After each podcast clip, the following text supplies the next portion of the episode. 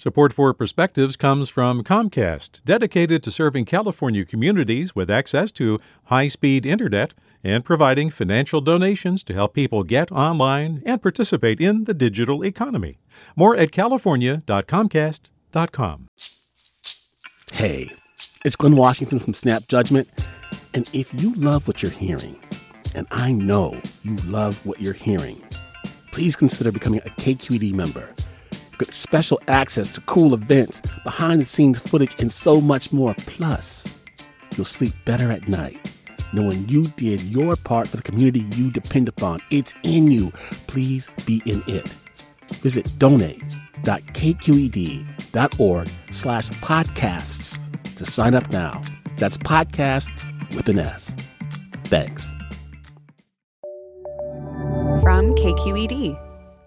I've always loved the Latin phrase on our currency, e pluribus unum, out of many, one. Though it's not our official national motto, I've always thought it perfectly represented America.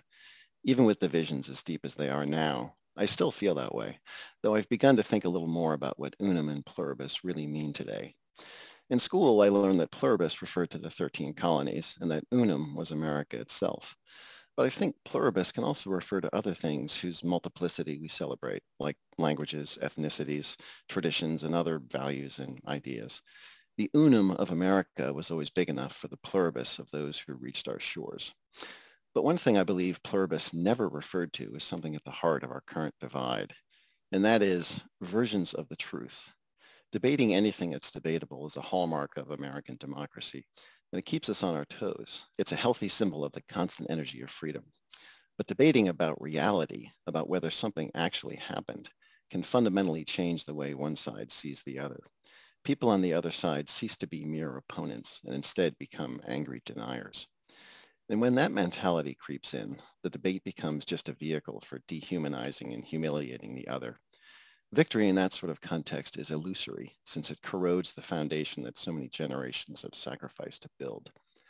I think the current obsession with shaming and humiliating the other side undermines both the pluribus and unum concepts. Multiple people from multiple places with multiple ideas made us what we are. And the greater the flow of fresh people and ideas, the stronger our alloyed country becomes. E pluribus unum, to me, this phrase will always capture America's essence and remind me, as it does now, that there are some differences we should not celebrate and some truths we must always share. With a perspective, I'm Jim McClellan. Support for Perspectives comes from Comcast, dedicated to serving California communities with access to high speed internet and providing financial donations to help people get online and participate in the digital economy. More at california.comcast.com. Hi there, I'm Rund Abdelfatah from Throughline. If you're listening to this podcast, you know that KQED produces exceptional storytelling that keeps you informed, inspired, and entertained. Their podcasts cover issues from your neighborhood to the entire country and everything in between. Support this work today. You can help us continue to bring quality podcasts to your ears. Just head to donate.kqed.org slash podcast. That's donate.kqed.org slash podcast.